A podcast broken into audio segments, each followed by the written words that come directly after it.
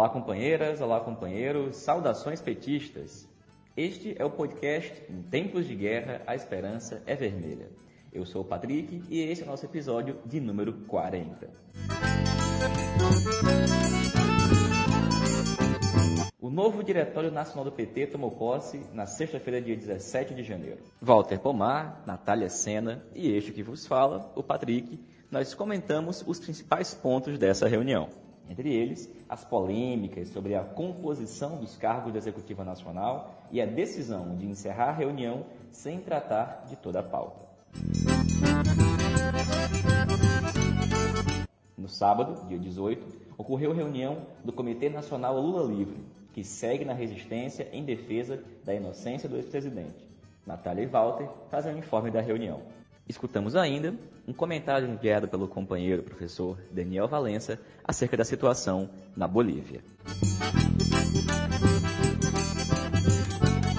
Como vocês sabem, o podcast Em Tempos de Guerra Esperança Vermelha agora é um instrumento semanal. Todas as segundas-feiras a gente se esforça para publicar uma opinião política construída por militantes da tendência petista, articulação de esquerda, contribuindo na disputa de ideias e no debate da esquerda e do PT.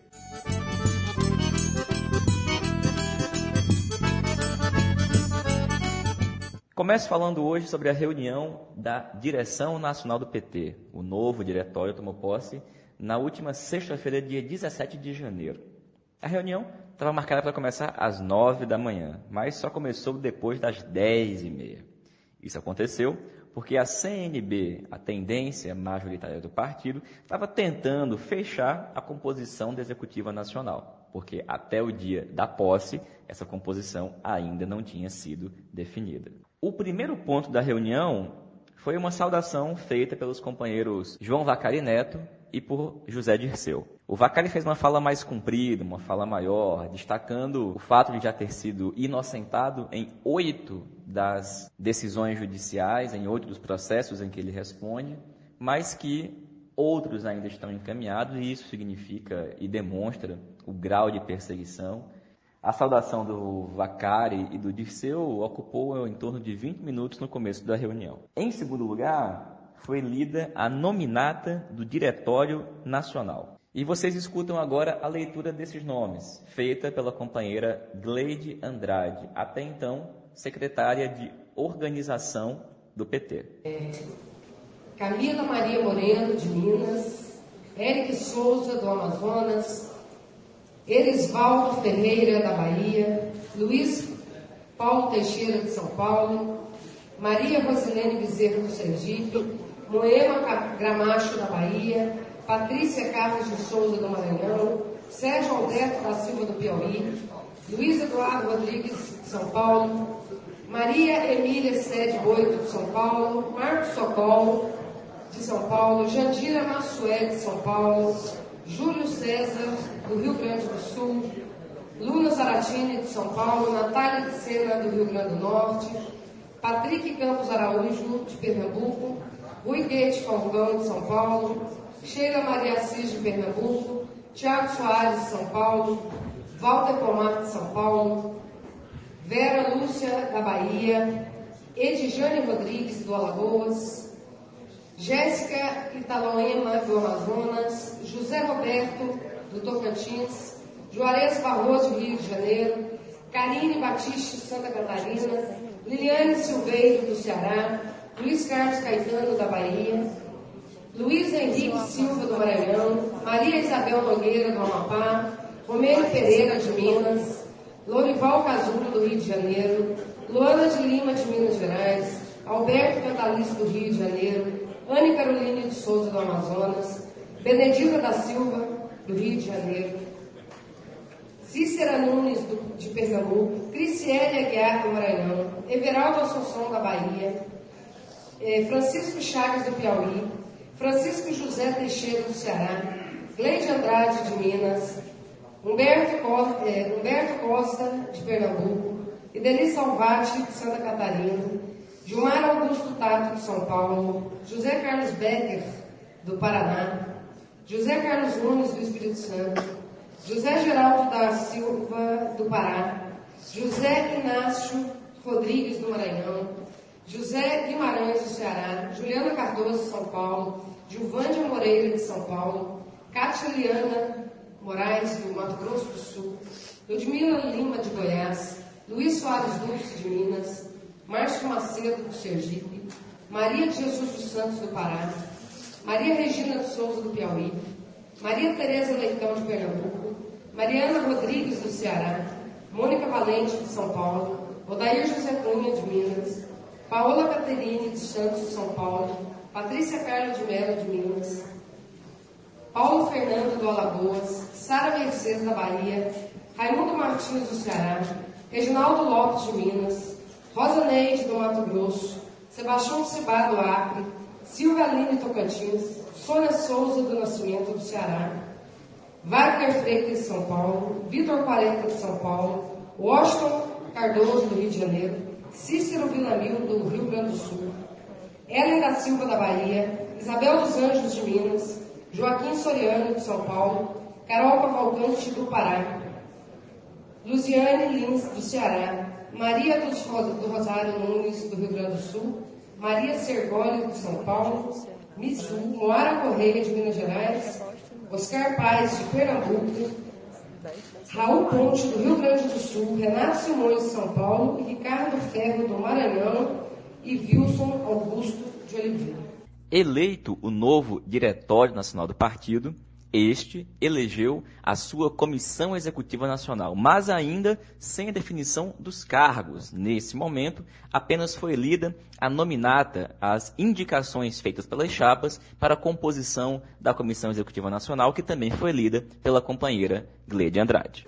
Executivo: Camila Moreno, de Minas, Paulo Teixeira, de São Paulo, Marcos São Paulo, de São Paulo, Natália Sena, do Rio Grande do Norte, Rui Guedes, de São Paulo, Vera Lúcia, da Bahia, Jéssica Italoema, da, do Amazonas, Luiz Carlos Caetano, da Bahia, Romênio Pereira, de Minas, Lorival Casula, do Rio, Cristiane Aguiar, do Maranhão, Gleide Andrade, de Minas, João Tato, de São Paulo, José Geraldo, do Pará, José Guimarães, do Ceará, Luiz Soares Dulce, de Minas, Maria Regina, do Piauí, Mônica Valente, de São Paulo, é, Sara Mercedes, da Bahia, Sônia Souza do Nascimento, do Ceará, Washington Cardoso, do Rio de Janeiro, Márcio Macedo, do Sergipe, Joaquim Soriano, de São Paulo, é, Mariana Sergoli, de São Paulo, é, Misiara Cristina, do Rio Grande do Sul, e Maria do Rosário,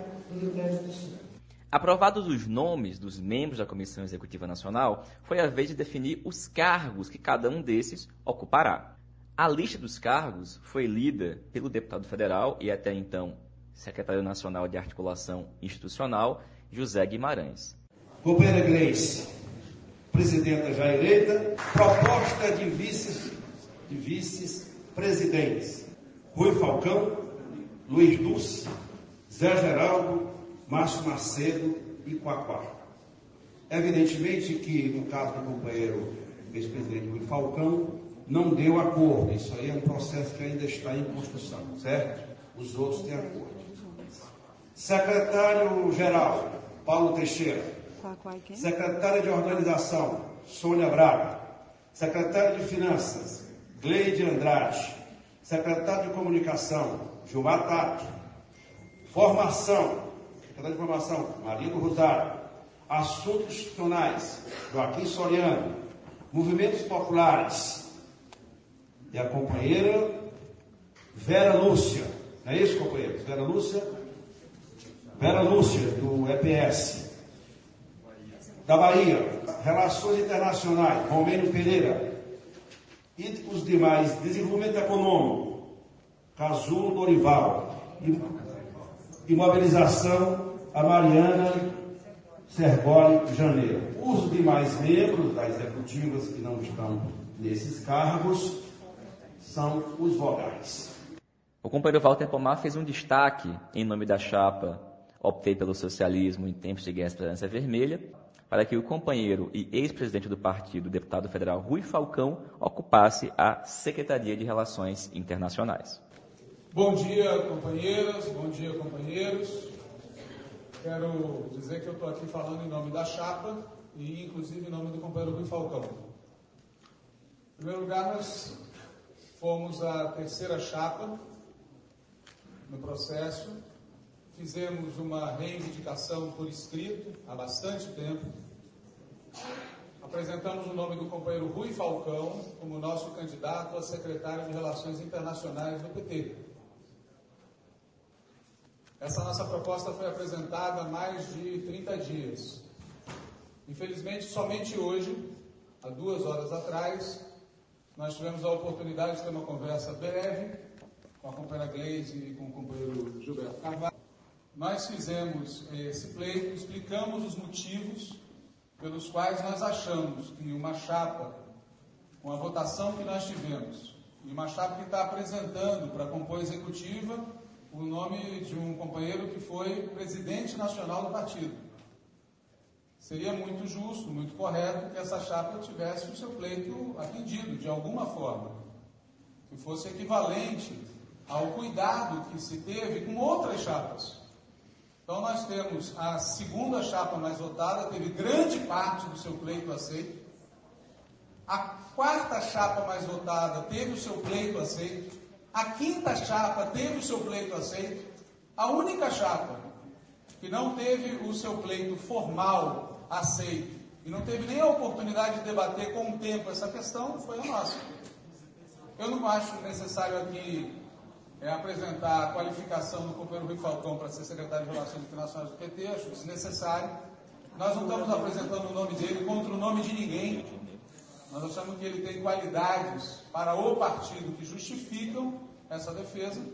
Então, o que nós solicitamos como encaminhamento aqui, nós já havíamos dito isso à companheira Leise Hoffmann, é que, em primeiro lugar, se vote a nominata apresentada sem o nome do companheiro Rui Falcão. O companheiro Rui Falcão não é candidato à vice-presidência do PT. Eu quero deixar isso claro, ele não é candidato à vice-presidência do PT. Portanto, tem que ser colocado outro nome. Ninguém pode ser obrigado a assumir uma tarefa. Então, a chapa tem que ser apresentada sem o nome do companheiro Rui Falcão. Essa chapa é votada e em seguida se votam os destaques. O nosso destaque é único, é a Secretaria de Relações Internacionais. Então, como método, pelos motivos que eu acabei de explicar, a gente pede que se vote a chapa, aí as pessoas podem votar a favor, contra, se abster. Em seguida se vota o destaque. O nosso único destaque, acredito que seja o único aqui, é esse que já foi explicado. É nós defendemos que na Secretaria de Relações Internacionais seja o companheiro Rui Falcão. O destaque feito pelo companheiro Walter Pomar tinha uma questão preliminar, que era o método de decisão e de eleição da Comissão Executiva Nacional. Isso por um fato que é, o Estatuto do Partido não prevê qual é esse método. Não está escrito que é proporcionalidade qualificada ou algo diferente disso. Portanto, apontou-se, o Walter defendeu, um método. A companheira Gleisi Hoffmann discordou, inclusive, de colocar em votação o método. E ela apresentou uma proposta de encaminhamento com a qual nós, inclusive, discordamos. A proposta feita pela Glaze foi simplesmente de votar. Ou seja, não discutir o conteúdo do mérito e nem do método. A ideia dela é simplesmente votar uma proposta contra a outra. Nós discordamos desse procedimento. Nesse momento, representantes da chapa optei pelo socialismo Lula livre e em tempos de guerra Esperança Vermelha conversaram e a decisão foi, em, em face da recusa da presidenta do partido de discutir o método de eleição da Comissão Executiva Nacional, uma vez que não existe previsão estatutária, nossa posição era de que o companheiro Rui Falcão também não ocuparia a vice-presidência do partido. De tal forma que os dois representantes da chapa, Rui Falcão e Natália Sena, passariam a ocupar os cargos de vogal na Comissão Executiva Nacional. Pois muito bem, companheiro Walter Pomar, novo diretório nacional está empossado, né? A nova Comissão Executiva Nacional está eleita, sem consenso nas indicações para os seus cargos. Walter, qual é o teu diagnóstico ao olhar para o quadro que foi montado?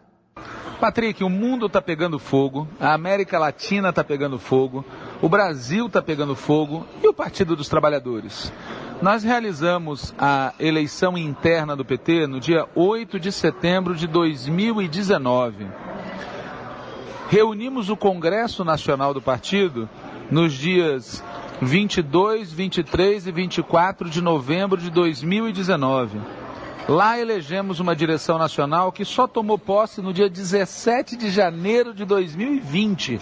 Eu pergunto para você, Patrick, e ouvintes do podcast, aonde estão as resoluções do sétimo Congresso Nacional do PT? Não estão, porque ainda não foram publicadas, porque o Congresso se encerrou sem votar todas as emendas e remeteu para o Diretório Nacional, que se reuniu no dia 17 de janeiro e remeteu para a Executiva Nacional. E cadê a resolução política aprovada no Diretório Nacional do PT do dia 17 de janeiro? Não existe, Patrick. O Diretório Nacional do PT se reuniu, é um custo financeiro imenso, 100 pessoas vindas do país inteiro, hotel, passagem de avião, e não tem uma, uma única resolução política aprovada. A única coisa que nós fizemos no dia 17 de janeiro foi eleger a nova Comissão Executiva Nacional. E quando vai se reunir a nova Comissão Executiva Nacional? No dia 7 de fevereiro dia 7 de fevereiro. Então, até o dia 7 de fevereiro, nós não temos tática para as eleições municipais de 2020, não temos grupo de trabalho eleitoral para coordenar nossa política de alianças e o lançamento de candidaturas, não temos uma única resolução política. É inacreditável. A gente vive tempos de guerra e a direção do partido atua como se nós estivéssemos em tempo de festa. Portanto, Patrick, o problema maior não é o que ocorreu no dia 17 de janeiro na eleição da Comissão Executiva Nacional do PT. O problema maior é o conjunto da obra. É o fato de que a direção nacional do partido está funcionando num ritmo inferior àquele que é necessário para dar conta dos desafios da conjuntura nacional e internacional. Mas eu vou responder a questão que você fez. E para que essa resposta seja mais compreensível para quem está nos ouvindo, eu queria antes lembrar como é que é eleita a Comissão Executiva Nacional, como é que é eleito o Diretório Nacional do PT. O processo é o seguinte: no dia 8 de setembro, os filiados ao PT elegeram delegados ao Congresso Nacional. No dia 24 de novembro, esses delegados votaram em diferentes chapas que estavam disputando a composição do novo Diretório Nacional. A participação de cada chapa no Diretório Nacional é dada pela proporcionalidade direta, ou seja, se você obtém 50% dos votos dos delegados, você tem 50% do Diretório Nacional eleito. E essa mesma proporcionalidade se aplica na composição da Executiva Nacional. Uma chapa que obtém 50% dos votos na eleição do Diretório Nacional terá também 50% da Comissão Executiva Nacional do PT. Portanto, no que diz respeito à composição, ao número de vagas que cada chapa consegue no diretório na executiva, essa quantidade de vagas é determinada pelo número de votos obtidos. Você não precisa negociar com ninguém, é um direito líquido e certo. Se você obteve 50% dos votos, você vai ter 50% das vagas. Evidentemente, há regras que dizem que é preciso respeitar a paridade de gênero e garantir as cotas étnica e de juventude mas o número de vagas que cada chapa obteve é determinado pelo número de votos que cada chapa obteve no Congresso do partido. Portanto, na verdade, o Diretório Nacional poderia ter tomado posse no dia 24 de novembro. E a Comissão Executiva Nacional do PT poderia também ter tomado posse no dia 24 de novembro. Aliás, houve congressos em que foi exatamente isso que ocorreu. Essa demora em dar posse ao novo Diretório Nacional e em eleger a Comissão Executiva Nacional só tem uma explicação. A luta brutal que está se travando dentro da CNB, da tendência majoritária, que não se decidia acerca de quais nomes ela indicaria para o diretório e para a Comissão Executiva Nacional. É por isso que o partido ficou aproximadamente dois meses sem ter um diretório nacional empossado, sem ter uma Comissão Executiva Nacional empossada. Repito, o Diretório Nacional e a Comissão Executiva Nacional poderiam ter sido empossados no dia 24 de novembro, porque o número de cadeiras que cada chapa tem no Diretório Nacional e na Executiva Nacional foram definidos ali, no dia 24 de novembro. Bastava que as chapas indicassem os nomes. E todas as chapas podiam fazer isso. A única que não podia, não conseguia fazer, foi a chapa da chamada Construindo um Novo Brasil, que vivia uma divergência brutal naquele momento e continua vivendo hoje, e por isso adiou dois meses a reunião do Diretório Nacional. Agora eu vou contar o que aconteceu no dia 17 de janeiro. Né? Dia 17 de janeiro, a reunião é, foi iniciada com a leitura dos nomes indicados pelas chapas para compor o Diretório Nacional. Ao todo são 90 integrantes do Diretório Nacional. Como eu expliquei, esses nomes poderiam ter sido indicados já no dia 24 de novembro. O partido ficou dois meses com um diretório nacional novo, eleito, mas não empossado, simplesmente porque a CNB não se resolvia sobre que nomes ela iria indicar. Esses 90 nomes, mais o líder do PT na Câmara dos Deputados, o líder do PT no Senado Federal, e a presidenta nacional do partido compõem o Diretório Nacional do PT. Ao todo, 93 pessoas com direito a voto. Dessas 93 pessoas, sai a Comissão Executiva Nacional. A Comissão Executiva Nacional é composta por 26 pessoas, mais o líder no Senado, o líder na Câmara e a presidência nacional do, do partido. Portanto, são 90 mais 3 e 26 mais 3. Feita a leitura dos 90 nomes do Diretório Nacional e empossado o diretório, se fez a leitura dos 26 nomes indicados pelas chapas para compor a Comissão Executiva Nacional. Isso também podia ter sido feito lá no dia 24 de novembro. Não foi feito pelo mesmo motivo que eu já citei. A CNB não tinha acordo sobre que pessoas ela indicaria para a Comissão Executiva Nacional. Bom, feita a leitura, se deu posse à Comissão Executiva Nacional e se passou a eleger os cargos que seriam ocupados por cada um dos integrantes da Comissão Executiva Nacional. Que cargos são esses? Nessa Executiva Nacional, com 26 integrantes, mais dois líderes, mais a presidência, existem 16 pessoas que ocupam cargos e 10 que são vogais. Vogal é o nome que a gente dá para aquele membro da instância que não ocupa nenhum cargo. Então, dos 26, 10 são vogais e 16 ocupam cargos. Que cargos? Cinco são vice-presidentes e 11 ocupam, respectivamente, a Secretaria de Assuntos Institucionais, a Secretaria de Comunicação, a Coordenação Regional, o desenvolvimento econômico, finanças e planejamento, formação política, secretaria-geral, secretaria de mobilização, secretaria de movimentos populares, secretaria de organização e secretaria de relações internacionais. Esses cargos que eu acabei de ler, alguns são obrigação estatutária. O estatuto diz que eles devem existir. Outros são invenção. Cada diretório decide se quer ou não que eles existam. O mesmo vale para as vice-presidências. Que tem que ter vice-presidência é uma obrigação estatutária. Quantos serão os vice-presidentes é uma invenção do Diretório Nacional. O estatuto do partido não define como é que esses cargos devem ser divididos entre as chapas. Não existe uma regra no estatuto dizendo a chapa mais votada fica com a secretaria-geral, a segunda chapa mais votada fica com a Secretaria de Finanças. A terceira chapa mais votada fica com a Secretaria de Relações Internacionais. Não existe essa regra. Portanto, existem dois métodos possíveis.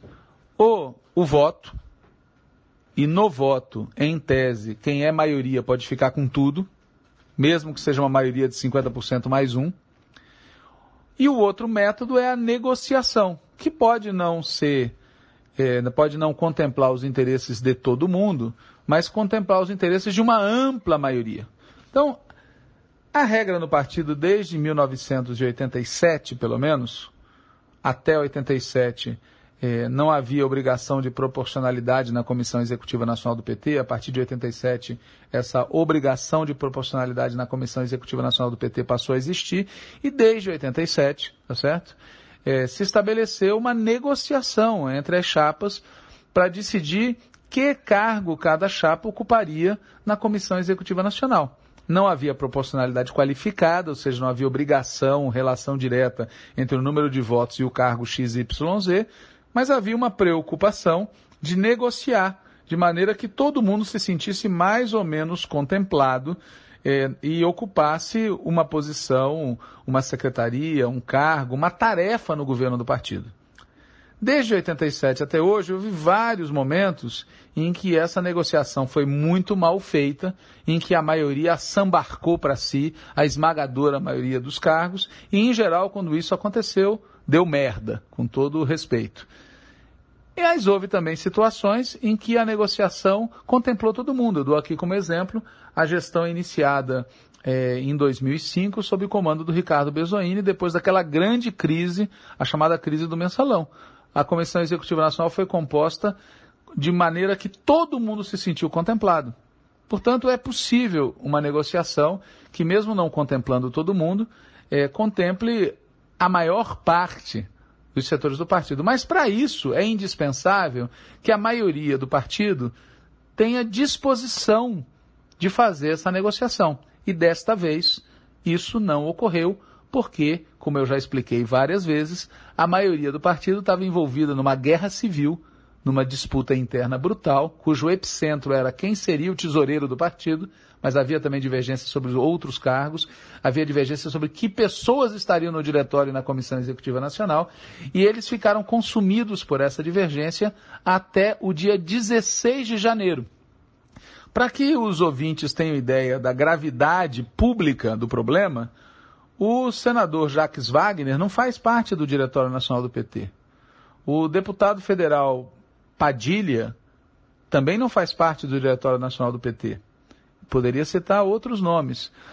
Então, houve dentro da CNB uma disputa sobre quem estaria no diretório, quem estaria na executiva, que cargos seriam ocupados por quem.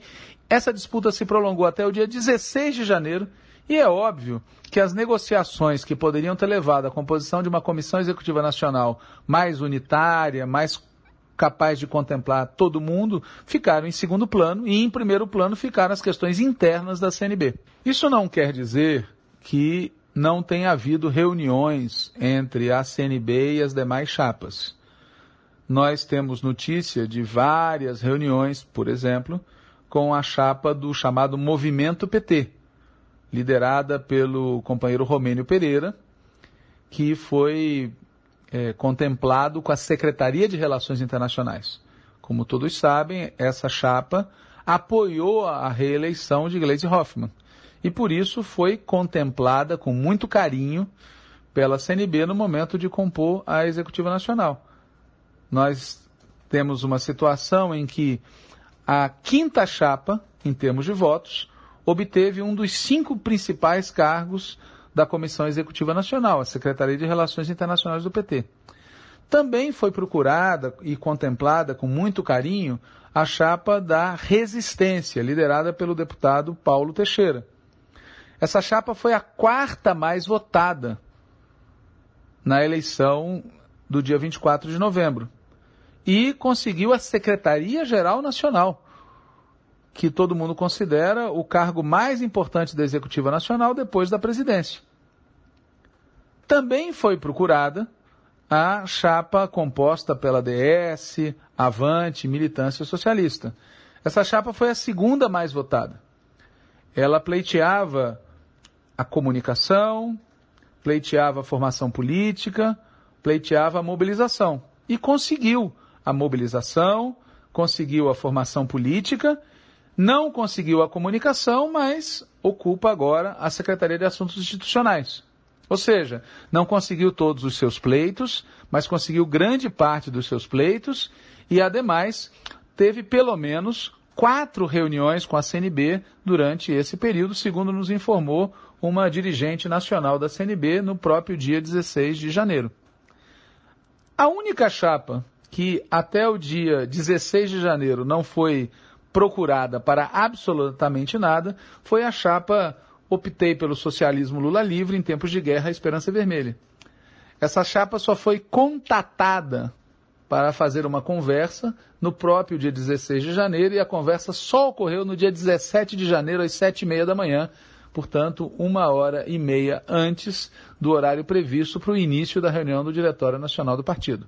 Eu vou então contar para os ouvintes do podcast, comandado pelo Patrick Araújo, como foi essa reunião é, entre a chapa em tempos de guerra, Esperança Vermelha, optei pelo socialismo Lula livre, e a chapa da CNB. Reunião essa que ocorreu no dia 17 de janeiro, a partir das sete e meia da manhã. Logo em seguida, começaria a reunião do Diretório Nacional. A reunião foi convocada pela Gleisi Hoffmann, não como presidenta do partido, mas como dirigente da CNB. Ela nos informou que da parte deles, CNB, participariam, além dela, o companheiro José Guimarães. Entretanto, quando a reunião começou, José Guimarães não estava localizável. Eles ligaram várias vezes e não conseguiram falar com ele. E quem participou, junto com a Gleisi Hoffmann, em nome da CNB também, foi o companheiro Gilberto Carvalho, que vem a ser chefe de gabinete da companheira Gleisi Hoffmann. Da parte da chapa, optei pelo socialismo Lula livre em tempos de guerra Esperança Vermelha, participaram representantes dos dois segmentos da chapa. Um segmento da chapa é optei pelo socialismo Lula livre. Representando esse segmento estava o companheiro Rui Falcão. E a outro segmento da chapa, é, em tempos de guerra, a Esperança Vermelha, representando esse segmento estávamos o companheiro Júlio Quadros e eu mesmo. Então éramos na reunião cinco pessoas: Glaze, Júlio, Rui, Gilberto e eu. A companheira Glaze Hoffman perguntou sobre nossas pretensões. O companheiro Rui Falcão é, recapitulou que desde dezembro nós havíamos apresentado por escrito o nosso pleito, na época, comunicação ou Secretaria de Relações Internacionais, e que no início de janeiro nós reformulamos esse pleito e passamos a pleitear apenas a Secretaria de Relações Internacionais, por entender que nós éramos a terceira chapa e que a segunda chapa, encabeçada pela DS, já estava reivindicando a comunicação e nós não queríamos é, conflitar com essa reivindicação que entendíamos legítima. A companheira Glaze Hoffman, depois de ouvir as nossas pretensões, que já eram de conhecimento dela própria e de todo o partido desde dezembro, disse mais ou menos o que eu passo a relatar com base nas anotações que fiz da reunião.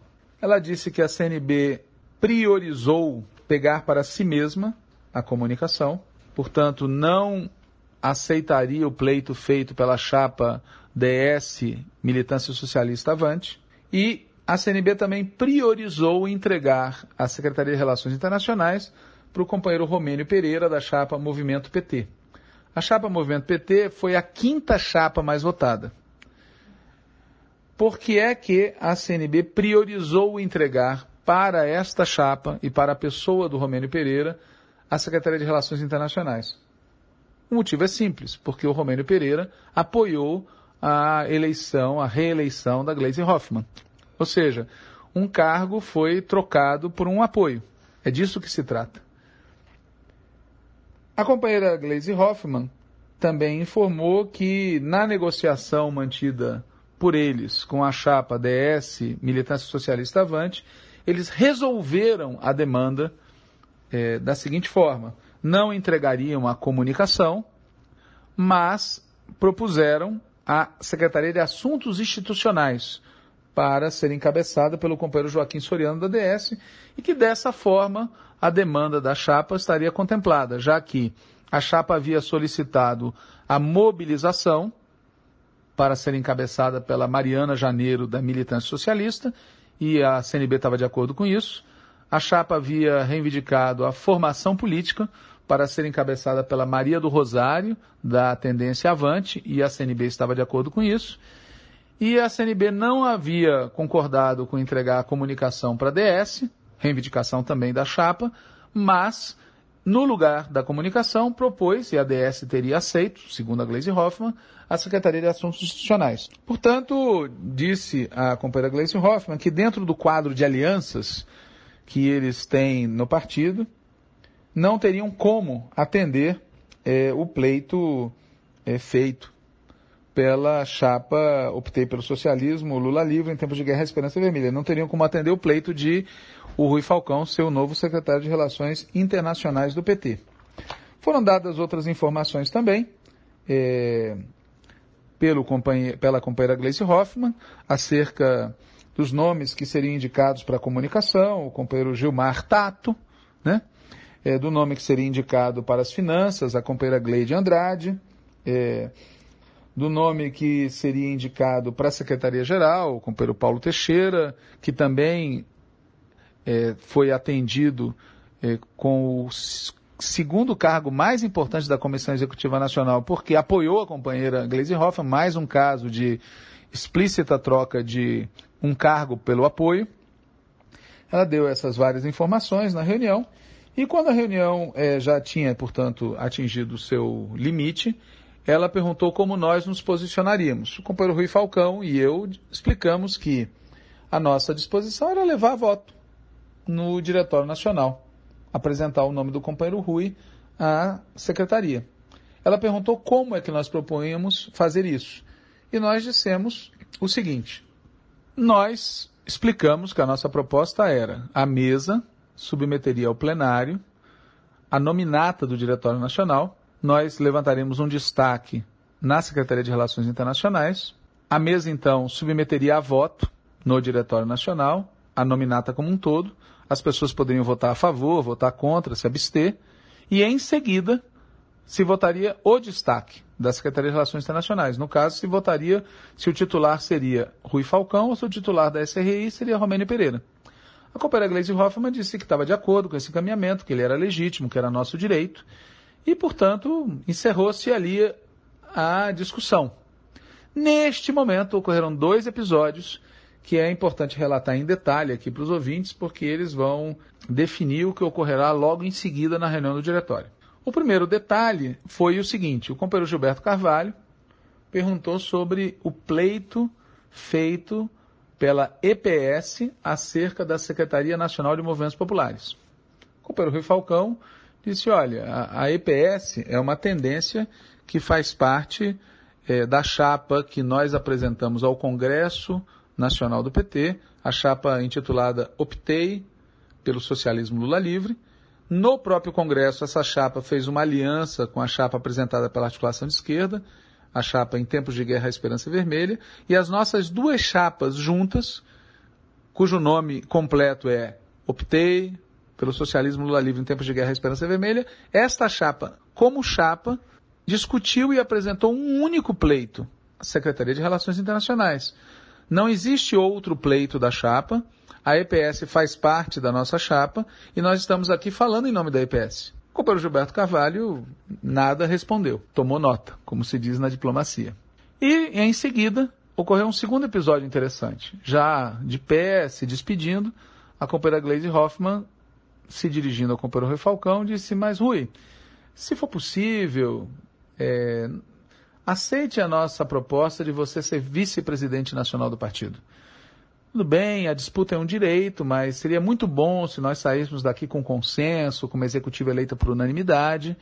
E o companheiro Rui, educadamente, respondeu que disputar não faz mal. Né? A própria companheira Gleice Hoffmann tinha acabado de ser eleita numa disputa. Fomos para o local onde, estava, onde se reuniria o Diretório Nacional para fazer uma reunião da nossa chapa. Bom, após a reunião com a CNB, nós fizemos uma reunião com a chapa DS Militância Avante, conversamos entre os integrantes da nossa própria chapa, instalou-se a reunião, eh, houve uma saudação do companheiro Vacari e outra do companheiro José Dirceu, em seguida, foi lida a nominata do Diretório Nacional, a nominata da Comissão Executiva Nacional, e aí começaram as surpresas. A primeira surpresa foi o companheiro José Guimarães, chamado pela mesa para ler a proposta da CNB, incluiu nessa proposta o nome do companheiro Rio Falcão como candidato a ser vice-presidente do partido. Nós questionamos isso desde o início explicando que o companheiro Rui não era candidato a vice-presidente nacional do PT, não havia autorizado incluir o seu nome na proposta dessa forma e não seria vice-presidente nacional do PT. Portanto, eles tinham que apresentar outro nome.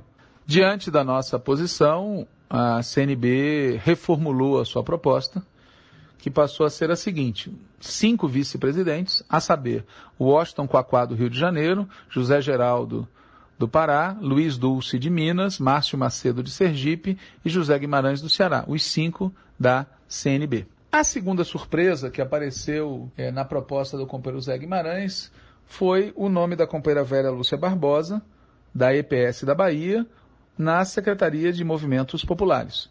Foi uma surpresa pelo seguinte, a EPS faz parte, ou fazia parte da nossa chapa até então, e a nossa chapa, em várias reuniões presenciais e virtuais, havia apresentado um único pleito, a Secretaria de Relações Internacionais, para ser encabeçada pelo companheiro Rui Falcão.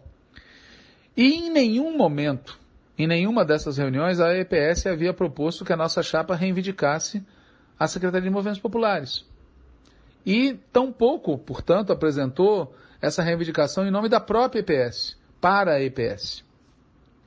É até natural isso, já que se fosse feito pleito em nome de tendências individualmente, a prerrogativa seria da articulação de esquerda, que isoladamente é a tendência mais forte na chapa. Basta dizer que a chapa indicou 10 membros para o Diretório Nacional e cinco deles são da articulação de esquerda. Novo Rumo tem dois nomes, EPS tem dois nomes, e os demais integrantes da chapa vão rodiziar, tendo um nome a cada período. Ou seja, é, se a negociação das indicações da chapa fosse feita pelas tendências individualmente, a prerrogativa seria da articulação de esquerda. Não era, porque a negociação feita pela chapa tomava como base os campos que a haviam composto.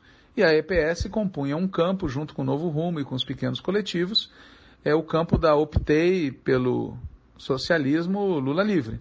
Seja como for, em nenhum momento a proposta foi apresentada para a chapa. E por isso nos surpreendeu que tenha havido uma negociação bilateral é, reservada entre a EPS e a CNB e sem nenhuma comunicação prévia, sem nenhum tipo de informação à chapa como um todo, é, essa proposta foi aceita pela EPS e, portanto, a CNB, na prática, dividiu a nossa chapa, cooptou um setor. Né? Então, essa foi a segunda surpresa. E a terceira surpresa foi a mais grave de todas. A terceira surpresa foi o procedimento da companheira Glaze Hoffman é, na condução dos trabalhos. Ela, que havia sido informada previamente acerca da nossa proposta de encaminhamento e que havia concordado com a nossa proposta de encaminhamento, no diretório, recusa a nossa proposta de encaminhamento, dizendo que é impossível fazer da maneira como nós propunhamos. Impossível porque o estatuto não define o método. O método é definido pelo diretório. O método pode ser, inclusive, a votação nominal, cargo a cargo. Não está dito que tem que ser por chapa, que tem que ter destaque, o que não tem que ter destaque. É uma questão de negociar o procedimento, negociar o encaminhamento. E nós havíamos proposto na reunião com a Companhia Glaze e ela havia concordado. E, portanto, nós fomos pegos de surpresa é, por uma atitude da presidenta dos trabalhos, a companheira Gleisi Hoffmann, recusando a nossa proposta de encaminhamento e, inclusive, criando dificuldades para que essa proposta fosse submetida à votação. Né? Frente a essa atitude, na nossa opinião, autoritária, nós optamos por informar ao plenário detalhadamente os motivos pelos quais nós achávamos legítimo que o companheiro Rui fosse o secretário de Relações Internacionais do PT, os motivos pelos quais nós achávamos profundamente inadequado que a terceira chapa mais votada não tivesse os seus pleitos como chapa atendidos, e diante da atitude da mesa de querer submeter a voto o encaminhamento que ela própria havia concordado antes, eh, nós informamos que a mesa então encaminhasse a votação como queria. Nós nos absteríamos na votação da chapa. Nós não votaríamos a favor dessa chapa. E assim foi. O resultado, portanto, é relações internacionais com Romênio Pereira, as cinco vice-presidências com a CNB e as duas tendências, Novo Rumo e Articulação de Esquerda, e os grupos que conosco compuseram a chapa, com exceção da EPS, que de fato se desvinculou da chapa, não fomos é, atendidos no nosso pleito e a companheira Natália Sena e o companheiro Rui Falcão ocupam o cargo de vogais na Comissão Executiva Nacional do PT. Vale a pena, para concluir esse informe, é, contar para os nossos ouvintes do podcast, comandado pelo Patrick Araújo, o conteúdo da intervenção feita pelo Washington Quaquá durante esse debate. A rigor, a rigor, se a mesa tivesse se comportado de maneira democrática, ela não teria dado a palavra para o Quaquá. Mas há males que vem para bem, porque o companheiro Quaquá explicou ao Diretório Nacional que o nosso pleito, tanto a pessoa do Rui quanto o pleito da Chapa, tudo bem, fazia parte do jogo. Mas o esquema é o seguinte: havia uma maioria no partido, essa maioria tinha alcançado 70%, e ela tinha o direito de compor a executiva da maneira como ela achasse adequado. Esse argumento, ele tem várias camadas, né? A primeira camada é a do jogo de cena. Não houve uma maioria de 70% no Congresso do PT. A companheira Glaze Hoffman teve essa votação. A CNB teve menos de 50%. Portanto, não existe uma maioria política de 70%.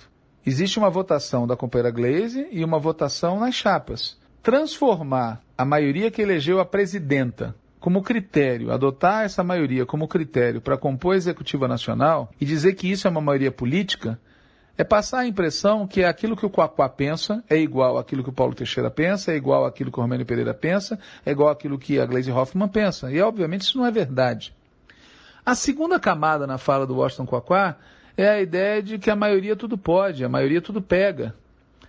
Isso pode até ser estatutário, como eu já expliquei, mas politicamente é desastroso, especialmente quando essa maioria não tem 70%, quando ela tem menos de 50%, e utiliza a força numérica para impor a sua vontade na hora de dividir cargos.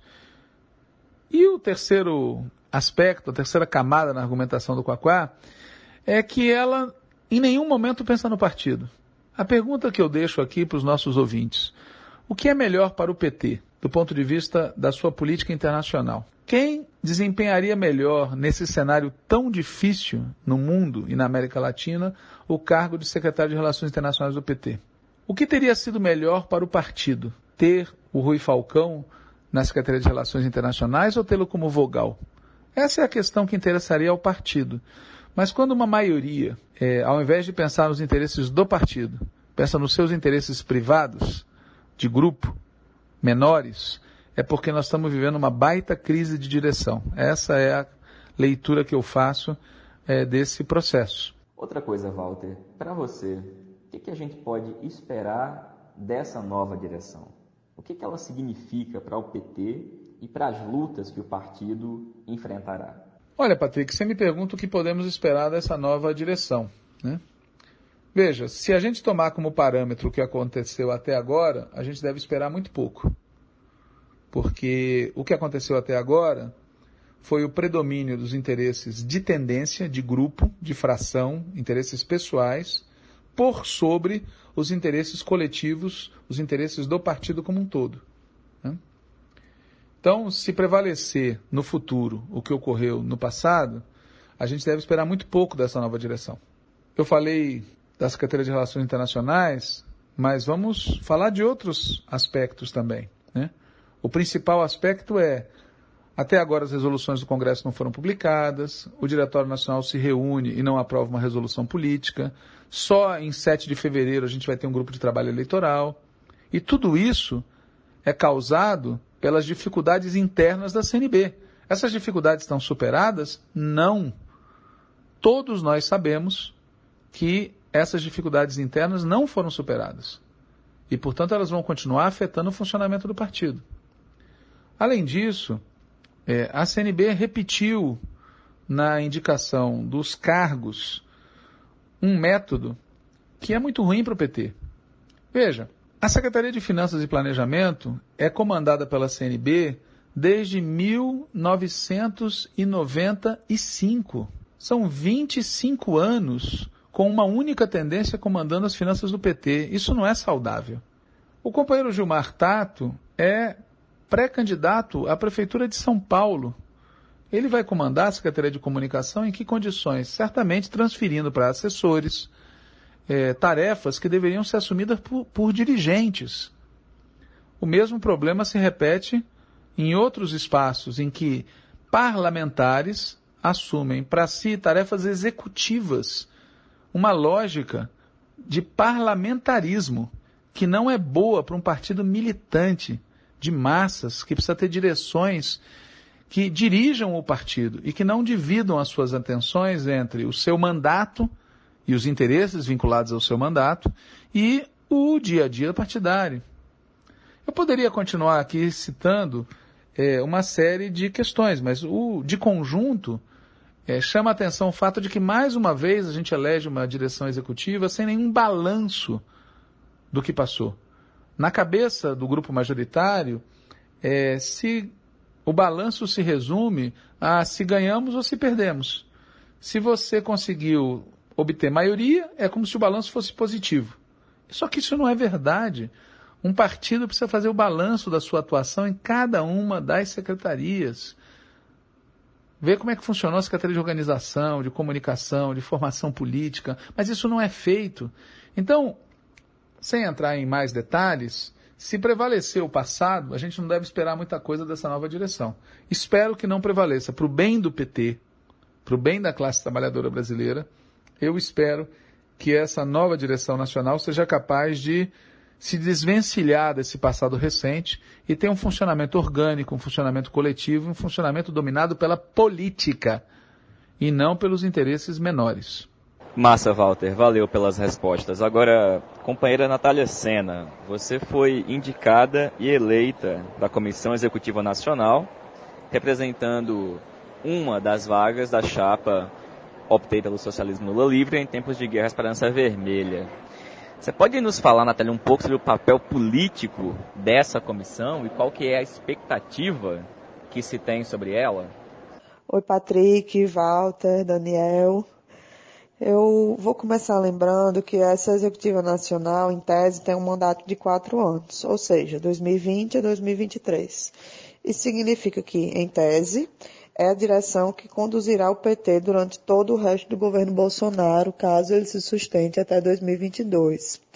É a direção que vai ter a tarefa de preparar o PT para derrotar o neofascismo e o ultraliberalismo do governo Bolsonaro e da sua base de sustentação é a direção que conduzirá o PT nas eleições de 2020 e de 2022. Então, eu acho que esses exemplos das tarefas que essa direção vai ter, em tese, indicam o tamanho do papel político dela. No entanto, infelizmente, na minha avaliação, a gente começou mal.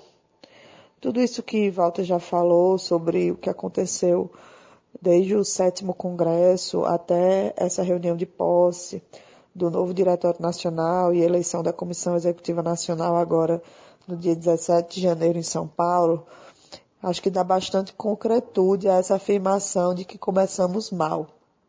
Mas o principal problema, o problema de fundo mesmo, é que o partido não tem, segue não tendo uma linha política adequada. Veja, não temos resoluções do Congresso publicadas. Ok, isso é um fato. Mas se tivéssemos, seriam péssimas resoluções. Que foi aprovado no Congresso e ainda não foi publicado porque não foi finalizado o debate de votação e votação das emendas, foi remetido para o DN. Esse, o conteúdo do que foi aprovado é um desastre, é confuso, ambíguo, moderadíssimo, é errado. Enfim, é uma linha política que não dá conta do que a gente precisa.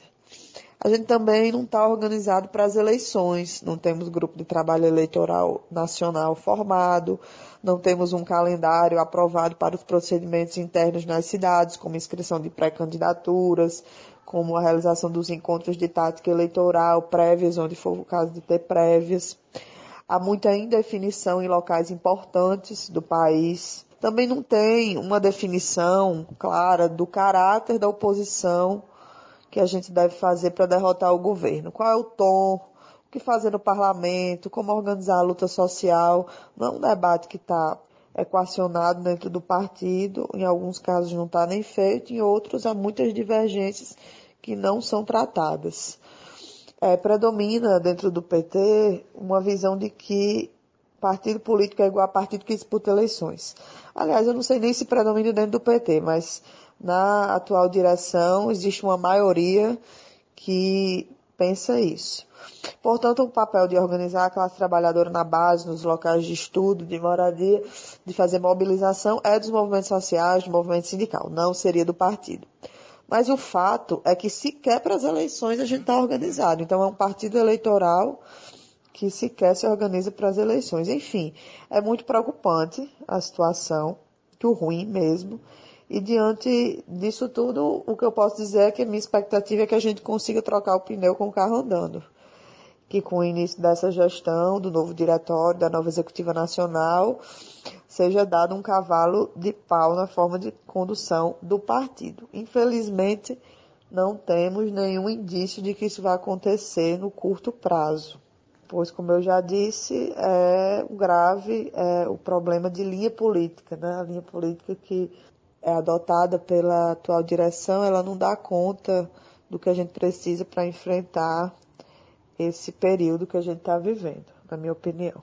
Companheira, a decisão da presidenta Glaze de encerrar a reunião e remeter a pauta restante para a próxima reunião da Comissão Executiva Nacional deu um sinal de como será o modus operandi da presidenta e da maioria. Você acha que a CNB vai usar a Executiva Nacional para transgredir? Como, por exemplo, já se tentou fazer com a questão da Fundação Perseu Abramo? Você poderia explicar, inclusive, como é que ficou essa questão da Fundação para a gente? Patrick, eu concordo com você que a forma como a reunião foi encerrada dá sim esse sinal acerca do modus operandi da presidenta e da maioria que hoje é, dirige o partido. É, mas explicando melhor o que aconteceu para quem não estava na reunião e está escutando a gente agora. A reunião tinha alguns pontos de pauta que foram previamente divulgados. É, são eles, né? O ato de posse do Diretório Nacional e eleição da Executiva, debate de conjuntura com a exposição de Marilena Chauí, resoluções do Congresso Nacional, nesse caso seria debate e votação das emendas que ainda não foram votadas, as emendas que deveriam ter sido é, votadas na plenária final do Congresso e ficaram para o Diretório Nacional, o calendário eleitoral e o refis, Festival PT 40 anos e informes. De cara, só lendo é, esses, esses pontos, a gente já viu que era óbvio que essa pauta, para ser tratada de forma minimamente decente, não caberia em um dia só de reunião. Tinha que ter sido marcada uma reunião de dois dias, no mínimo, né? Mas é, a coisa ficou pior quando, na condução dos trabalhos da reunião, se achou por bem encerrar a reunião às 15.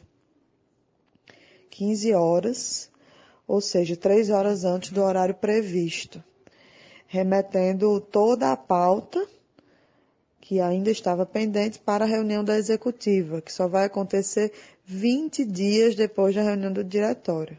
Nós, é claro, protestamos contra isso, mas foi o que prevaleceu. É óbvio também que nessas três horas a gente poderia ter dado conta de pelo menos mais uma pauta, por exemplo, o calendário eleitoral, mas visivelmente não havia interesse em seguir.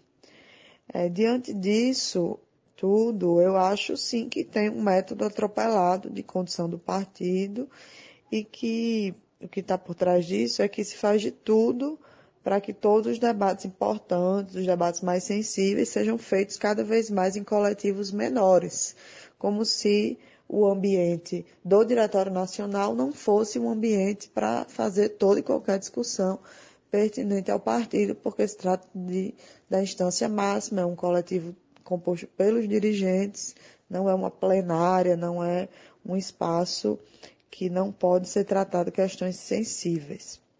E eu acho que essa questão da Fundação Pessoa Abramo é um exemplo dessa visão sobre o ambiente do Diretório Nacional é, explicando para quem também não sabe do que se trata essa questão da fundação. Está em curso há meses um imbróglio sobre a questão da nova diretoria da fundação. A rigor, pelo estatuto, o mandato da diretoria da Fundação acaba em dezembro, o atual mandato. Mas está se pretendendo antecipar a sucessão na direção da Fundação, trocar o presidente e a diretoria. Isso é parte da novela que Walter já relatou sobre os problemas internos da CNB. E aí, no final da reunião do diretório, agora do dia 17 de janeiro, quando foi informado que a reunião seria encerrada, a presidenta Gleisi informou também que as pautas remanescentes, que são quase todas, seriam remetidas para a executiva. E incluiu entre essas pautas a questão da nova diretoria da Fundação Perseu Abramo, que não estava na pauta e em nenhum momento tinha sido dito que entraria. Ela afirmou que o assunto da sucessão seria transferido para a executiva decidir a de referendo do diretório. Ou seja, o diretório abriria mão de debater e apenas homologaria uma decisão da executiva sobre a nova diretoria da fundação. Nós nos insurgimos contra isso também. É, foi aberto defesas, né, espaços de fala para defender um, uma posição ou outra acerca dessa questão de transferir ou não para a executiva, sendo que na fala feita pelo companheiro Gilmar Tato, que em tese defendeu a posição da presidenta Gleisi, ele afirmou que não tinha problema a executiva preparar o debate, iniciar a discussão, que seria feita no próximo diretório. Acontece que não tinha sido isso que a presidenta tinha tentado encaminhar, né? E aí o companheiro Rui Falcão pediu uma questão de esclarecimento para que fosse dito se se tratava de transferir o debate para a executiva ou de a executiva iniciar o debate para trazer ao diretório. E aí, nesse momento, a presidenta recuou da sua posição inicial e aceitou que não fosse transferido o debate para a executiva, mas sim que a executiva iniciasse a discussão que seria feita mesmo no Diretório Nacional. E assim foi como ficou encaminhado. Né? Se vai ser assim mesmo, a gente vai saber na próxima reunião da Executiva Nacional, que vai ser dia 7 de fevereiro. Agora, Walter e Natália, o programa está longo, mas é importante a gente começar o ano com informes mais de fôlego, né? Além da reunião do novo DN, que elegeu a Executiva Nacional, no sábado, dia 18, teve reunião do Comitê Lula Livre. Levando em conta a condição de liberdade momentânea do presidente Lula, em torno de que tarefas o comitê está agindo? Pois é, Patrick. No sábado, dia 18 de janeiro, no dia seguinte à reunião do Diretório Nacional do PT, aconteceu a plenária nacional da campanha Lula Livre. A plenária contou com a participação de mais de 100 pessoas, vindas de cerca de 13 estados do Brasil, pessoas que são representantes ou integrantes de comitês locais e estaduais da campanha Lula Livre e também representantes de partidos políticos, movimentos sociais, centrais sindicais, frentes e organizações que participam da campanha. O objetivo dessa plenária era definir as metas, os objetivos, as atividades da campanha Lula Livre no ano de 2020. Para atingir esse objetivo, a programação da reunião previa dois momentos. Na parte da manhã, um debate sobre a conjuntura política nacional. E na parte da tarde, uma discussão de natureza mais político-organizativa. A fala do companheiro Lula foi basicamente de saudação e agradecimento. A fala do companheiro Flávio Dino pode ser dividida em três partes. A primeira delas foi uma comparação entre o slogan Pão, Paz e Terra e o slogan Lula Livre. Segundo o governador, o slogan Pão, Paz e Terra foi a síntese, a consigna síntese da Revolução Russa, porque era a maneira como o povo sintetizava as suas reivindicações políticas, econômicas e sociais. E, na opinião dele, a consigna que tem efeito semelhante na conjuntura política atual é Lula livre. A segunda parte da fala do companheiro Flávio Dino foi dedicada a analisar a postura do aparato ou do sistema judiciário no Brasil, no sentido amplo da palavra, Ministério Público, é, tribunais de vários níveis, a Polícia Federal, mostrando como nós tiramos da garrafa um monstrinho, achando que esse monstrinho ia cumprir um papel positivo no sentido da transformação da sociedade brasileira em favor da classe trabalhadora, e esse monstrinho que nós tiramos da garrafa, é, na verdade é um ser ameaçador, com garras e dentes que são usados a serviço dos interesses da classe dominante. A terceira parte da fala do companheiro Flávio Dino é mais problemática do meu ponto de vista. Ele analisa corretamente a existência de fissuras no aparato ou no sistema judiciário e diz que nós temos que travar a luta interna. Né? Claro que ninguém é contra aproveitar as fissuras do sistema judiciário, mas é preciso ver exatamente o que, que se quer dizer com essa ideia de aproveitar essas fissuras. Ele, por exemplo, na fala disse: quando nós voltarmos ao governo, e ele acredita que nós voltaremos ao governo em 2022, nós precisaremos combater esse monstrinho que nós mesmos ajudamos a fortalecer.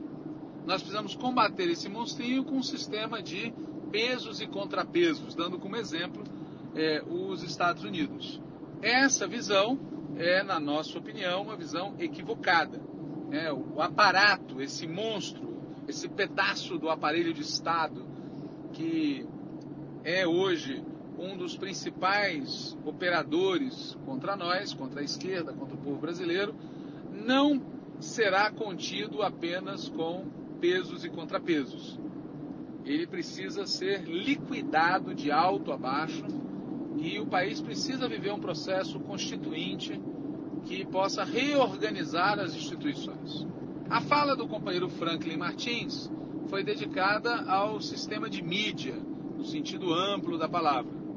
Também foi uma fala muito interessante, que, a exemplo do companheiro Flávio Dino, começou por uma autocrítica em relação ao que nós não fizemos nesse sentido de democratizar a comunicação social, de enfrentar o oligopólio da comunicação. A fala do companheiro Franklin Martins é, pode também ser dividida em três momentos diferentes. No primeiro, ele fez isso que eu já citei.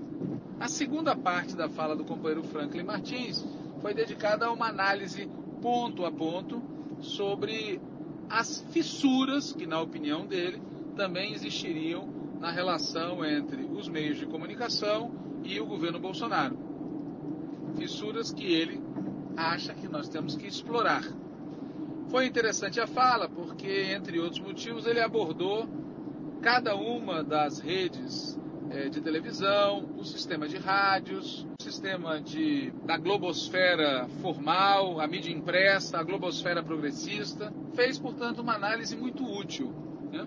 Estejamos nós ou não de acordo com as opiniões políticas que ele defendeu. E a terceira parte da fala do companheiro é, Franklin Martins diz respeito à necessidade de nós criarmos uma agência de notícias um centro formulador de informações, não apenas de contraponto ao que o lado de lá afirma, mas também um centro que crie notícias, que faça investigação jornalística, que seja capaz de travar o debate de ideias também nesse terreno, de concorrer com o oligopólio da mídia nesse terreno. Tanto o Franklin Martins quanto o governador Flávio Dino podem ser colocados na categoria dos otimistas eles acham que nós estamos melhor hoje do que estávamos. Evidentemente não é um otimismo irresponsável, nenhum dos dois subestimou na sua fala o tamanho do bicho que nós enfrentamos. Mas ambos chamaram atenção para o fato de que houve mudanças nesse período, houve desgastes, houve divisões no bloco que eh, elegeu o Bolsonaro. O terceiro a falar foi o companheiro José Genuíno. Ele focou a intervenção dele no debate sobre os militares. Eu não vou aqui resumir a fala do companheiro José Genuíno, foi muito interessante, é, tanto por ele reafirmar aspectos de autocrítica em relação ao que nós fizemos quando éramos governo, até antes, desde a época da Constituinte, em que se alimentou o tal monstro, se acreditou no papel redentor do sistema judiciário, passando pela análise concreta que ele fez dos militares, das Forças Armadas, da postura das Forças Armadas em relação ao mundo, em relação ao Brasil, em relação aos governos Lula e Dilma, em relação ao Plano Nacional de Defesa, e concluindo chamando atenção é, para a necessidade de que aqueles que lutam pelo socialismo, pela revolução, sejam muito firmes é, na disputa no plano político e ideológico, né? no debate de valores. Então, de maneira muito superficial e sem comprometer nenhum deles com esse resumo que eu estou fazendo, que é um resumo é, de memória, sem consultar anotações, um resumo que deve ser entendido mais do ponto de vista impressionista, foram essas as três falas políticas principais. A companheira Anatalina Lourenço fechou o debate, chamando atenção para as dificuldades e problemas que os movimentos sociais, especialmente o movimento sindical e a classe trabalhadora vive, é, destacando o fato de que a classe trabalhadora atual é, em parte, aquela classe trabalhadora que tem empregos formais, que está nos mecanismos formais, mas também, em grande parte, é uma classe trabalhadora super explorada é, em métodos de produção, em relações de trabalho absolutamente terríveis e que não é tão fácil assim organizar e politizar. Então esse foi, é, de maneira geral, o debate travado na manhã de sábado, na plenária nacional da campanha Lula Livre. Na parte da tarde, a plenária nacional da campanha Lula Livre se dedicou a fazer um balanço do realizado até agora e uma discussão sobre as tarefas da campanha durante o ano de 2020. A própria campanha vai divulgar um resumo daquilo que foi debatido e de quais são as decisões. Então aqui eu só quero destacar o essencial. O essencial é a campanha Lula Livre prossegue. O Lula está solto, mas não está livre. Continuam fazendo um processo duríssimo contra ele, com o objetivo de condená-lo em novos processos, com o objetivo de condenar outras pessoas ligadas a ele, ligadas ao PT, ligadas à esquerda, com o objetivo de prendê-lo novamente, com o objetivo de inviabilizar a sua vida cotidiana. Enfim, a campanha Lula Livre continua. Continua não só em defesa da liberdade de Lula, mas em defesa da revogação, da anulação, do cancelamento de todos os processos contra ele. Lembrando que foram processos que tiveram como pivô um juiz que não era juiz, um juiz que já tinha condenação escrita antes do processo começar, um juiz que agia como acusador, portanto não havia julgamento imparcial. Logo, esses processos todos têm que ser anulados. A campanha também continua em defesa da restituição dos direitos políticos do companheiro Lula. A campanha continua em defesa da Constituição brasileira que prevê que prisão apenas após trânsito em julgado. E a campanha chama atenção para o fato de que no Congresso Nacional está em curso uma operação para alterar a Constituição brasileira, alterar uma cláusula pétrea da Constituição brasileira, alterar inclusive a ideia de que as pessoas são inocentes até prova em contrário. E por fim, a campanha dará muito destaque à denúncia do lavajatismo, a denúncia da Operação Lava Jato e dos efeitos brutais que essa operação teve na vida do Brasil, na economia, na sociedade, na política, na cultura brasileira. Portanto, a ideia essencial da campanha, da plenária nacional da campanha Lula Livre é a luta continua. Por fim, não há como não comparar.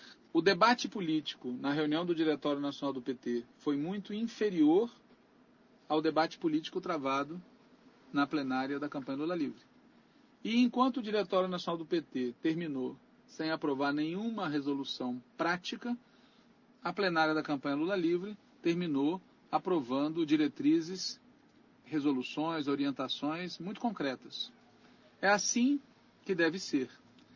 Vale dizer também que participaram e fizeram uso da palavra durante a plenária da campanha Lula Livre representantes do Partido da Causa Operária, representantes do PSOL, do Partido Comunista do Brasil e do Partido dos Trabalhadores. A companheira Gleisi Hoffmann acompanhou boa parte da plenária e fez uma fala muito boa na reunião.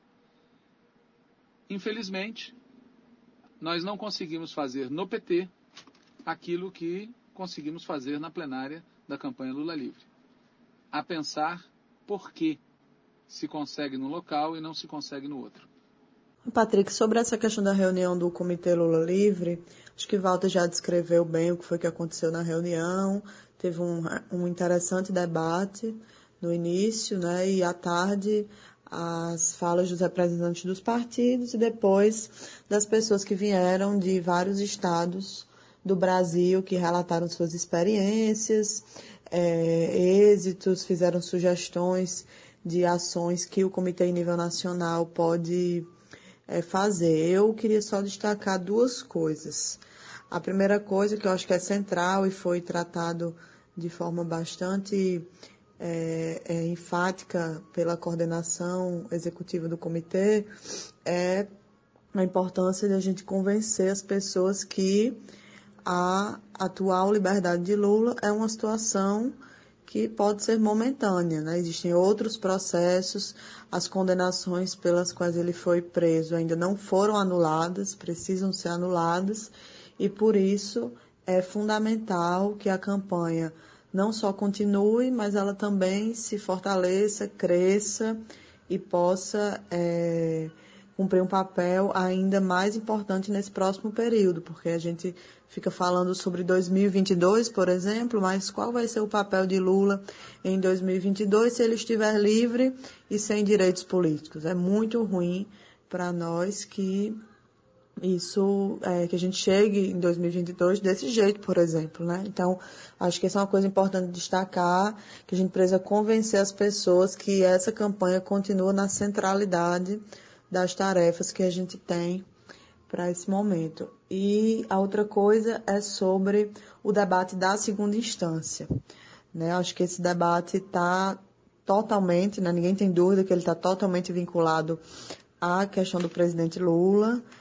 É, o próprio presidente do STF, quando deu seu voto lá, é, não perdeu a oportunidade de dar o seu recado de que bastaria a, o Congresso mudar a legislação para que o entendimento do STF fosse diferente.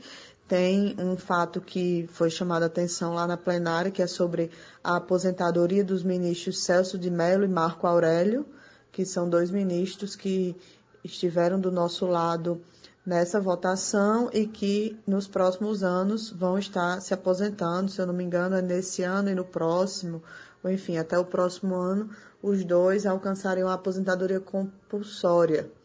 E aí entrariam ministros indicados por Bolsonaro. Como o nosso placar lá no STF foi apertado, então tudo isso precisa ser levado em consideração. E o debate da segunda instância que está é, em curso lá, tanto na Câmara quanto no Senado, né, a gente vai saber o grau de articulação que está existindo em torno desse debate no, na primeira semana de fevereiro. É, mas é preciso a gente ficar muito atento para isso, porque a partir daí, né, a partir da mudança da legislação, seja da legislação processual penal, seja da Constituição, e tem várias teses sobre isso, a gente pode falar depois disso de uma forma mais aprofundada, mas tem várias teses que envolvem artigos de cláusula pétrea, mas tem outros que não envolvem artigos de cláusula pétrea, como a PEC que quer tirar o caráter recursal dos recursos extraordinário e especial e assim passaria a segunda instância a seu trânsito em julgado, enfim. Mas tem um bom debate para ser feito em torno disso e que a gente sabe que isso está diretamente vinculado ao presidente Lula. Então, é preciso que a gente esteja também mobilizado para enfrentar, tanto no parlamento quanto nas ruas, junto à população, esse debate da prisão em segunda instância. A gente precisa derrotar isso, é um retrocesso, é uma violação de direitos individuais, é uma violação da presunção de inocência, é uma vi violação da, do caráter garantista da nossa legislação penal e precisa ser algo combatido pela esquerda. Walter, Natália, comparada, agradeço em nome de todos pelos informes detalhados sobre a reunião, tanto do DN quanto do Comitê Lula Livre. E agora a gente escuta o informe do companheiro Daniel Valença sobre a situação na Bolívia. Olá, Patrick. Olá, ouvintes do podcast Em Tempos de Guerra Esperança Vermelha. Temos várias novidades da Bolívia ao longo desses últimos dias. A primeira delas é que a presidenta, senadora golpista e racista, Reanina Inês, conseguiu a prorrogação do seu mandato e dos membros da Assembleia Plurinacional com o apoio do Tribunal Plurinacional da Bolívia e com o apoio da própria Assembleia, que é comandada pela Eva Copa do Partido do Evo, do MAS e PSP. Ou seja, o mandato do Evo e dos atuais parlamentares se encerraria agora em 22 de janeiro e, de acordo com o que já aconteceu na história boliviana no início deste século, deveria assumir o representante do Supremo Tribunal de Justiça, o que acontece é que a presidenta, que ascendeu ao governo a partir de uma sessão da Assembleia sem quórum, ela, ela conquistou esta prorrogação do mandato, então ela será candidata a presidenta governando o país durante o período eleitoral. Bom, esse é o primeiro ponto do que aconteceu de importante ao longo da semana na Bolívia. Um outro ponto que foi agora, neste domingo, é a declaração do binômio que será candidato pelo MAS e PSP. O Evo Morales, em reunião com as direções dos principais movimentos indígenas, campesinos, é, obreiros que, enfim, compõem o MAS e PSP, deliberaram e o candidato a presidente será o ex-ministro da Economia, Luiz Arce Catacora. E lembremos, a economia boliviana, durante a época de Evo, é, teve um crescimento permanente, ao redor de 4 ou 5%, foi a economia que mais cresceu no continente sul-americano. É, para se ter ideia, a diferença entre a economia chilena e a boliviana era de 14 para 1 no início do governo, e agora, no final do governo Evo, estava de 7 para 1, então houve mudanças substanciais. E o vice-candidato é o Davi Chaquewanka, que foi canceler é, do governo Evo é, e também vinculado aos movimentos. Quais são os problemas ao redor dessa escolha? O primeiro é que tinha acontecido um ampliado, que é o nome que eles dão para o Congresso, onde são deliberados os encaminhamentos e as decisões do, do instrumento político, do MAS e PSP, e nesse ampliado havia sido decidido que as candidaturas eram de Davi Chaquewanca para presidente e de Andrônico Rodrigues para vice-presidente. É, Davi Chaquewanca tem um apoio das organizações camponesas, camponesas e indígenas, especialmente da região de La Paz, e Andrônico é o líder cocaleiro da região do Trópico de Cochabamba. É, lembrando que nas pesquisas o MAS aparece em primeiro com ao redor de 20%, mesmo quando os outros partidos têm seus candidatos, né, aparecem na lista e o MAS aparece sem um nome específico. E quando são testados nomes, o primeiro colocado é o Andrônico Rodrigues. É, a questão é, com esta fórmula, visivelmente, o objetivo do Evo é fazer com que setores da classe média, setores que não fazem parte dos movimentos, setores que não são orgânicos da esquerda, do MAS e PSP, dos indianistas, etc., fazer com que esses setores sejam conquistados. O problema, de outro lado, é, primeiro, não se respeitou a decisão do ampliado, Segundo, pode acontecer também de, com essa decisão, se buscar determinados votos que não são certos, e pode acontecer de, com esta decisão, setores orgânicos do MAS e PSP, bem como sua base social, se sentir deslegitimada, sentir que a decisão vem de cima para baixo e não seguir a decisão é, da direção, né, enfim, dos, dos grandes líderes do MAS. Se isto acontecer, talvez se ganhe determinado espaço em outros setores e provavelmente se perca a sua base, o seu núcleo duro, que me parece em si já seria suficiente para vencer as eleições. De ontem para hoje, principalmente em redes sociais, é perceptível um certo descontento da militância mais orgânica é, e fundamentado em inúmeros debates. Tem quem argumente que, uma vez mais, é o mestiço candidato a presidente, o indígena em segundo lugar. Tem quem argumente que se está colocando a prevalência no urbano, que seria o, o Arce, e não no rural, que é a base do mais. Tem quem argumente que o Arce não é vinculado a nenhum dos movimentos sociais que realmente é, tocam e, enfim, são o núcleo duro do, do, do instrumento do MAS e PSP. É, tem que argumente que quem resistiu aos massacres estava lá em Sencata e estava lá em Sacaba, em, lá no trópico, foi o Andrônico Rodrigues, que, aliás, na lista vai ser candidato ao Senado novamente, e provavelmente vencerá.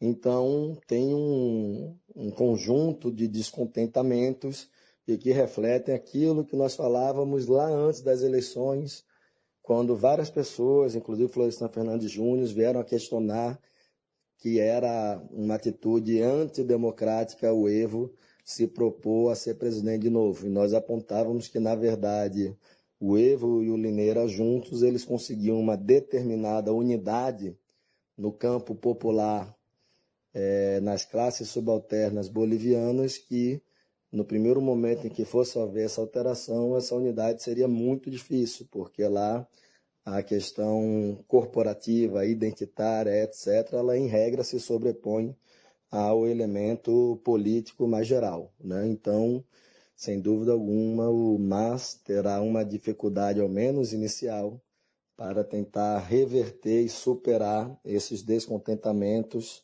e essas é, posições contrárias a decisão que foi tomada. Bom, por enquanto eu fico por aqui, é isso. Obrigado, Patrick. Um abraço aos ouvintes. Valeu, Daniel. Obrigado, meu velho. Companheirada, esse foi mais um podcast em tempos de guerra, a esperança é vermelha. Como vocês sabem, a gente está disponível nas mais diversas plataformas: Google Podcast, Spotify, Rádio Public e também por meio de áudios de WhatsApp. Seguimos firmes e até a próxima segunda-feira. Saudações petistas e até breve.